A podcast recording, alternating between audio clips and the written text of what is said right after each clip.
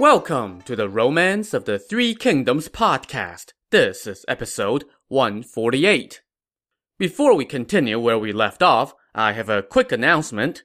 We are rapidly approaching the end of the podcast. I still have a few more supplemental episodes that I want to put out, but we are looking at no more than five or six regular episodes remaining, if that. I do plan on doing a wrap-up episode at the end of the whole thing, and as part of that episode, I will answer any questions you may have. Now, I've gotten a number of questions about whether I'm doing another similar podcast after this one, and I will address that in the wrap-up episode, so no need to send in more questions about that. Also, please listen to the 100th episode Q&A first, just in case the question you want to ask was already answered there. Alright, on with the show. Last time, the kingdom of Wei had sent the generals Zhong Hui and Deng Ai to lead two large armies to invade the riverlands. Zhong Hui kicked down the front door to the region of Hanzhong and was cruising along when he suddenly ran into some spooky supernatural stuff around Dingjun Mountain. He asked around and learned that this was the final resting place of none other than Zhuge Liang. This must be the work of his spirit, I need to personally go offer sacrifices to him, Zhong Hui said. So the next day, Zhong Hui prepared a first-class sacrifice and went to Zhuge Liang's grave. He prostrated and offered up the sacrificial items, and no sooner had the ceremony ended did the violent winds stop and the ominous clouds dissipate, replaced by a light breeze and drizzle, which soon gave way to sunlight. The Wei troops were all delighted by this turn in the weather, and they offered up their gratitude before returning to camp. That night, Zhong Hui was sleeping in his tent when suddenly a light breeze swept into the tent, followed by a man donning a headscarf and wielding a feather fan. He wore a crane-patterned robe, white shoes, and a black sash. His face was like fine jade, and his lips were daubs of red. His eyes were bright and clear, and he moved with the light grace of a divine immortal. Zhong Hui stood up and greeted the man, asking, Sir, who might you be? The guy was like, Dude, have you not been listening to the last 147 episodes of the Three Kingdoms podcast? I was honored by your visit this morning, the man said. I have a short message for you. Even though the rights of the Han are at an end and heaven's mandate must be followed, the people of the Riverlands have suffered much during this long period of war and should be pitied. Once you have entered their territory, please do not slaughter the civilians.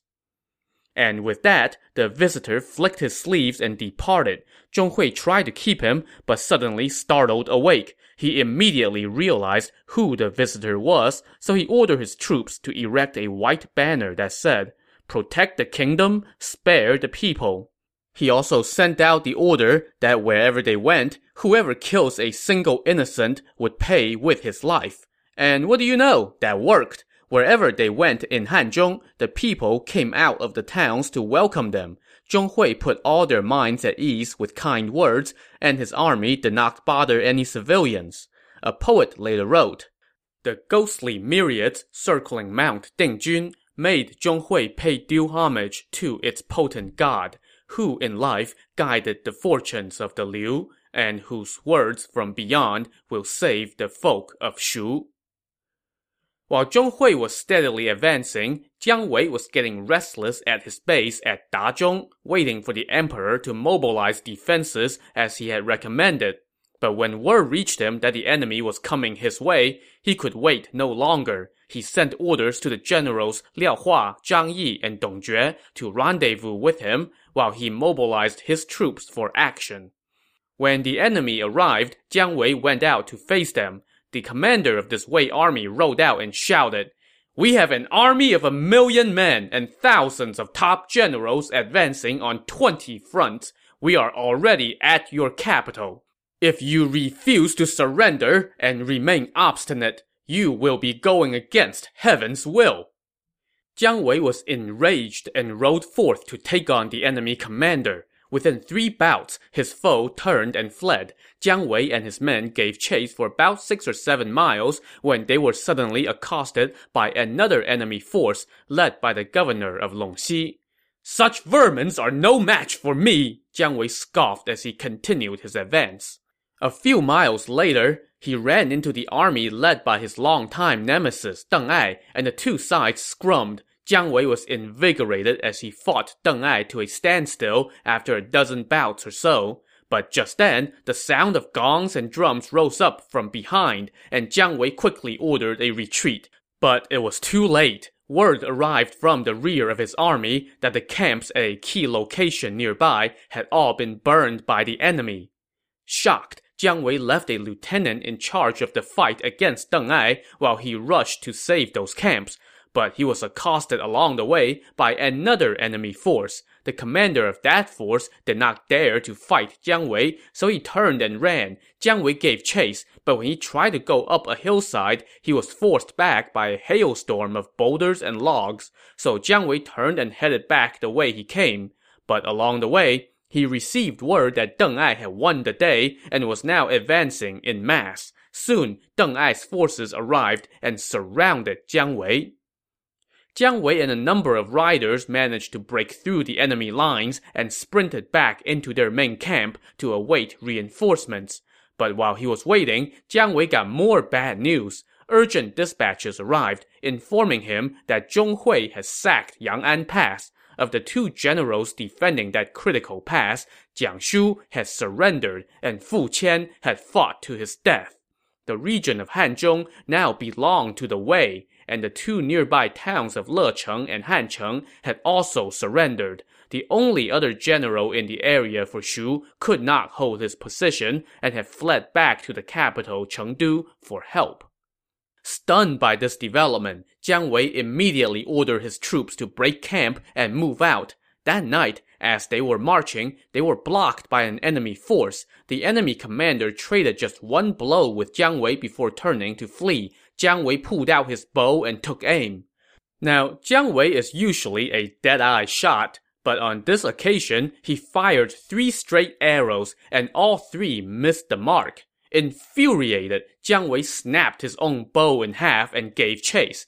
But suddenly, his horse lost its footing and threw him to the ground. The enemy commander now turned to attack, but Jiang Wei leaped to his feet and stabbed his foe's horse in the chest. The enemy troops now swooped in and rescued their commander, while Jiang Wei got back on his horse. He was just about to give chase again when word came that Deng Ai was approaching from the rear. Now, Jiang Wei was facing enemies both in the front and back. He decided he would fall back and go take back Hanzhong instead, but scouts soon informed him that his path of retreat had been cut off by Zhuge Xu, the imperial protector of Yong province. So Jiang Wei now pitched camp by some hills, while Zhuge Xu garrisoned his troops at the head of Yinping Bridge, another critical location that had fallen to Wei. With no way forward or back, Jiang Wei sighed. Heaven has doomed me. But one of his lieutenants said, even though the enemy has blocked the bridge, Yong province must be lightly defended right now.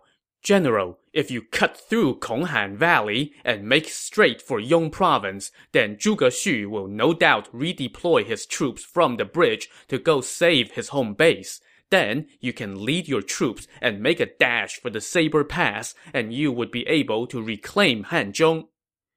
So Jiang Wei did as his lieutenant suggested, and sure enough, as soon as word of this movement reached Zhuge Xu, he was in a panic. Yong province is my responsibility. If something were to go wrong there, the court will blame me, he said. So Zhuge Xu left only a small force to hold the bridge while he led his main army to go save Yong province. Well, the joke was on him. Jiang Wei had only headed about 10 miles in the direction of Yong province before he turned his army around, figuring that that was enough to induce the enemy to leave the bridge. Sure enough, when they returned to Yinping Bridge, the bulk of the Wei troops there had moved out. Jiang Wei didn't even break a sweat as he scattered the remaining defenses and set the enemy camps on fire. By the time Zhuge Xu heard about this and came back this way, Jiang Wei had been gone for half a day already, and Zhuge Xu did not dare to give chase. Having slipped across the bridge, Jiang Wei marched on and soon rendezvoused with his veteran war horses Zhang Yi and Liao Hua.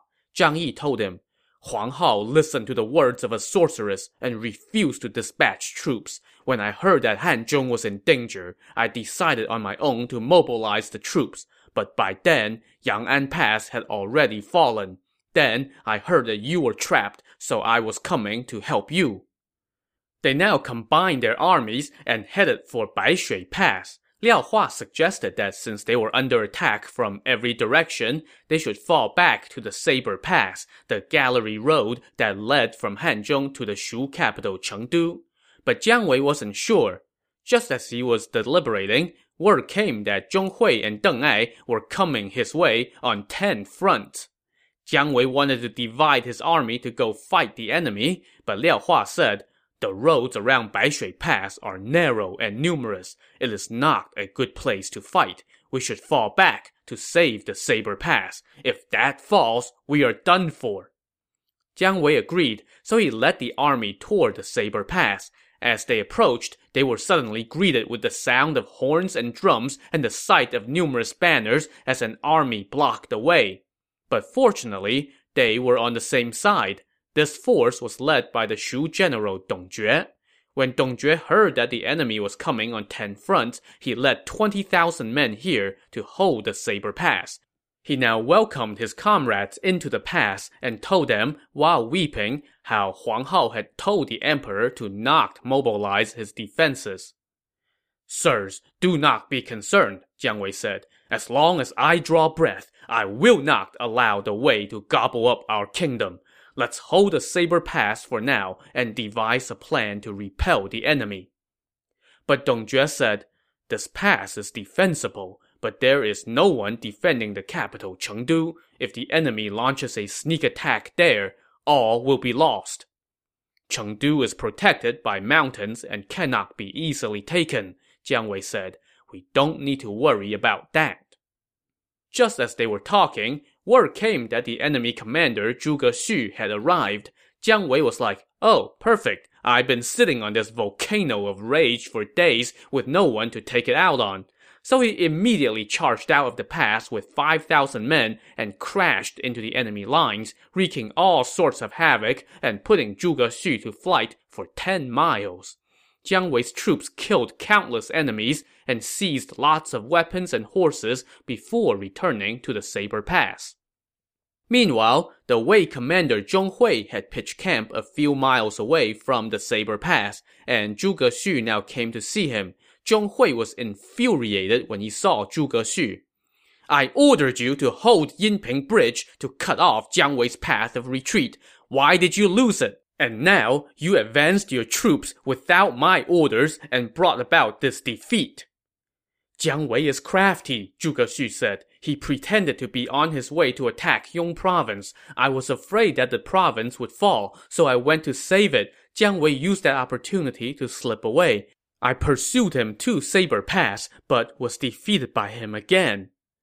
Um, that's not exactly helping your case there, buddy.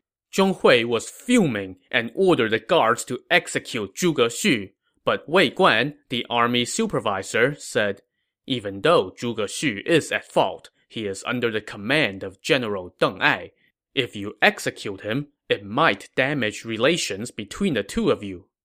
But Zhong Hui shot back, I hold a clear mandate from the emperor and the Duke of Jin to conquer Shu. If Deng Ai himself commits a transgression, I would execute him too. That said, after much pleading from his officer corps, Zhong Hui relented and decided to just throw Zhuge Xu into a prisoner's cart and have him shipped back to the Wei capital for Sima Zhao to deal with. He then absorbed all of Zhuge Xu's troops into his own army. When news of this reached Deng Ai, he took it in stride and responded in a calm, reasonable manner. No, just kidding. He flew into a rage and cursed Zhong Hui, saying, You and I are of the same rank. I have long been defending the borders and have rendered great service to the country. How dare you act so high and mighty? But his son Deng Zhong advised him, If you don't tolerate the small things, it will ruin the grand scheme. Father, if you and Zhong Hui do not get along, it will no doubt affect the affairs of the state. I hope you can let this go for now. That helped Deng Ai calm down a bit, but he was still holding a grudge. He now went to see Zhong Hui with a dozen or so riders. When Zhong Hui heard that Deng Ai was coming, he asked how big a force he had with him. When told that it was just a dozen riders, Zhong Hui ordered a few hundred armed men to line up in and outside his tent to send a message to Deng Ai. When Deng Ai arrived, Zhong Hui welcomed him into the tent, but the presence of the armed guards was not lost on Deng Ai. He now said to Zhong Hui, General, it is the great fortune of the court that you have conquered Hanzhong. You should make plans to take the Saber Pass quickly. What insights do you have? Zhong Hui asked. Deng Ai did the whole, who, me? Oh, I've got nothing valuable to contribute shtick. But Zhong Hui insisted, so Deng Ai said, In my foolish opinion, we can lead an army through the back roads at Yinping and make a sneak attack on Chengdu. Jiang Wei will then have to redeploy his troops to save the capital, and then you will be able to take the Saber Pass. That is a brilliant idea, Zhong Hui said with apparent delight. You should lead your troops and go at once, and I will wait here for your good news. The two then drank a cup of wine and said goodbye. No sooner had he returned to his tent did Zhong Hui say to his officers, Everyone says Deng Ai is talented, but from what I can tell today, he is a mediocrity.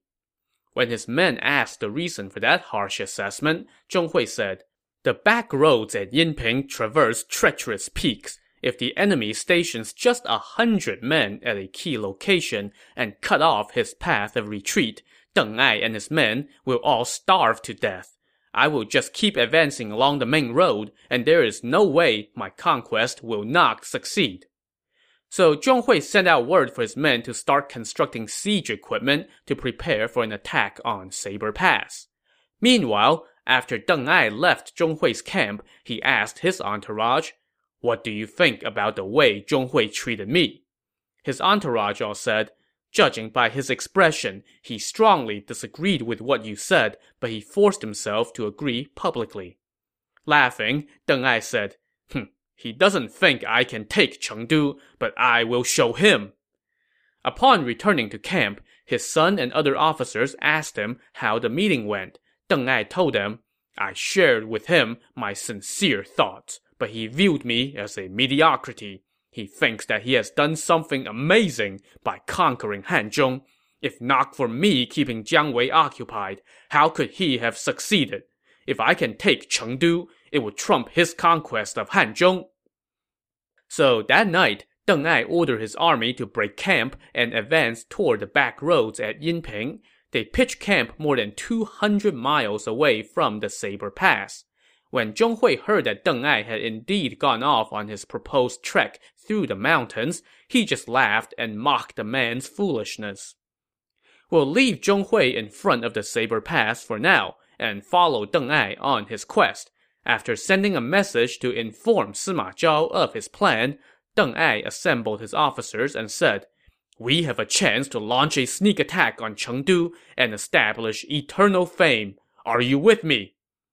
We will obey your command, undaunted even by death, his men replied. So Deng Ai ordered his son Deng Zhong to lead 5,000 men and move out first. They did not wear any armor and carry tools for cutting across hills and building bridges. Deng Ai himself led 30,000 men, with everyone carrying provisions and ropes. As they marched, he stopped every 30 miles or so to build a camp and leave 3,000 men. They set out in the 10th month of the year 263 toward Yinping. After covering more than 200 miles of uninhabited terrain over the course of 20-some days, they found themselves surrounded by towering cliffs and sharp gorges. By now, after all the camps he had left along the way, Deng Ai only had about 2,000 men with him. As they approached the peak called the Heaven Scraping Mountains, the terrain became too treacherous for horses, so Deng Ai left his horse behind and climbed up the peak on foot. When he reached the top, though, he found his son and the vanguard sitting around, weeping. When asked why they were crying, Deng Zhong told his father, the west side of this peak is sheer cliff that cannot be cut through. All of our labor has been for naught. That is why we weep. But Deng Ai said, We have already traveled hundreds of miles to get this far. On the other side of this cliff lies our destination. We cannot retreat now. He now told his men, To get the tiger's cub, you must venture into her lair. We have come so far. If we succeed, we will share in wealth and fortune. We will follow your command, general, all the men shouted. What followed next was beyond belief. Deng Ai first told his men to slide their weapons down the steep cliffside. Then he wrapped himself up in a blanket and rolled down the cliff. Uh, so were the rest of us supposed to do that? I guess so. We did just declare that we would follow his orders. Dang it. So the rest of his men followed suit. Those who had blankets wrapped themselves up in it and rolled down the cliffside. Those who did not tied ropes around their waists and climbed down the cliff. Now, the novel doesn't say, but I'm guessing more than a few probably didn't make it down in one piece, but amazingly enough, most of them apparently did. Regrouping after that suicidal move, Deng Ai and company were just about to resume their journey when they noticed a stone tablet standing on the side of the road. It said, written by Zhuge Liang, the Marquis of Wu. The lines that followed read, When two fires first spring forth, a man will cross, two warriors contend, soon they will die. Shocked, Deng Ai prostrated in front of the tablet and said, The Marquis of Wu is truly divine. It is a shame that I could not have you as my teacher. Later, a poet wrote, Yinping's deep-pitched peaks reach heaven high. Even the sky crane reels before such height. Yet Deng Ai, wrapped in felt, went hurtling down, but even he could not escape Zhuge Liang's foresight. So Deng Ai now continued on his trek. After a bit, they came upon a large, empty camp. His men told him, when Zhuge Liang was alive, he stationed a thousand men here to defend this location, but Liu Shan has abandoned it. See, this is why you do what Zhuge Liang says. Deng Ai could not help but sigh at his good fortune, and he told his men, We have crossed the point of no return. Ahead of us lies the city of Jiangyou. It has ample provisions. If we march forward, we live. If we turn back, we die. So let's throw all we've got at the city. We will fight to the last, his men responded. So this force of 2,000 advanced on foot and traveled through the night to attack the city of Jiangyou. This city was being defended by an officer by the name of Ma Miao. He had gotten word that the eastern half of the riverlands had fallen, so he prepared his defenses. But he only paid attention to the main road, and with Jiang Wei holding down the Saber Pass, Ma Miao figured that he was pretty safe and did not worry much. One day, after drilling his troops, Ma Miao returned home to drink with his wife. His wife, Lady Li, asked him, I have heard that the situation is dire on the border, and yet you show no sign of worry. Why? Ma Miao replied, Jiang Wei will take care of everything. There is nothing for me to worry about. But even so, you are defending a city and must not take that lightly. The emperor listens to Huang Hao and is drowning in wine and women, Ma Miao told his wife. Disaster is not far off. If the enemy arrives here, I will just surrender. There's no need to worry. He had barely finished saying those words before his wife's spit hit his face. You are a man, she reproached him angrily, and yet you have no loyalty and no honor. The state has squandered its benevolence on you. I am ashamed to see you. Those words left Ma Miao humiliated. Just then, a servant burst into the room. Oh, good. Something to break up this awkward situation. What have you got? The Wei General Deng Ai appeared out of nowhere with 2,000 men and has stormed into the city, the servant reported in a panic. Stunned, Ma Miao promptly went out and did what he said he was going to do surrender. He prostrated in front of Deng Ai in the main hall and said while weeping, I have long wanted to surrender. I am willing to lead all the city's civilians and troops and surrender to you, General. Deng Ai accepted the surrender and absorbed the troops in the city into his own ranks and appointed Ma Miao as his guide. Just then, word came that Ma Miao's wife had hung herself. Deng Ai asked Ma Miao why she did that, and Ma Miao sheepishly told the truth. Deng Ai was moved by Ma Miao's wife, who showed far more backbone than her husband, so he personally attended her funeral. When the people of Wei heard about this, they all sighed deeply. A poet later wrote, The Han's rights overthrown, Liu Shan gone astray, heaven sent Deng Ai to seize the west. More than all its captains of renown, Jiangyou's Lady Li proved worthiest. Having seized Jiangyou, Deng Ai now sent word for all the troops he had left along the way to rendezvous there and prepare to move on Fucheng, the next target. One of his officers, a man named Tian Xu, said, we have traversed treacherous terrain to get here and are exhausted. We should rest for a few days before advancing. But that did not please Deng Ai at all. Speed is of the essence in war, he said angrily. How dare you damage our troops' morale? Deng Ai wanted to execute Tian Xu, but relented after much pleading from the rest of the officer corps. Deng Ai rushed his army to Fucheng, where the officials and civilians were all caught off guard, and they promptly surrendered without a fight. News of this development flew into the Shu capital Chengdu. Liu Shan hurriedly summoned Huang Hao, but Huang Hao told him, This is a lie. The gods will not let your highness down. Oh, that's right. The gods. Let's ask them what to do. Liu Shan now wanted to summon the sorceress again, but lo and behold, she was nowhere to be found. I guess the gods told somebody to get out of Dodge. Meanwhile, one urgent report after another flew into the capital, bearing worse and worse news. Liu Shan now did the desperate thing of holding court to ask his officials what to do, and all they did was look at each other in silence. To see how Liu Shan would try to get out of this pickle, tune in to the next episode of the Romance of the Three Kingdoms podcast. Thanks for listening.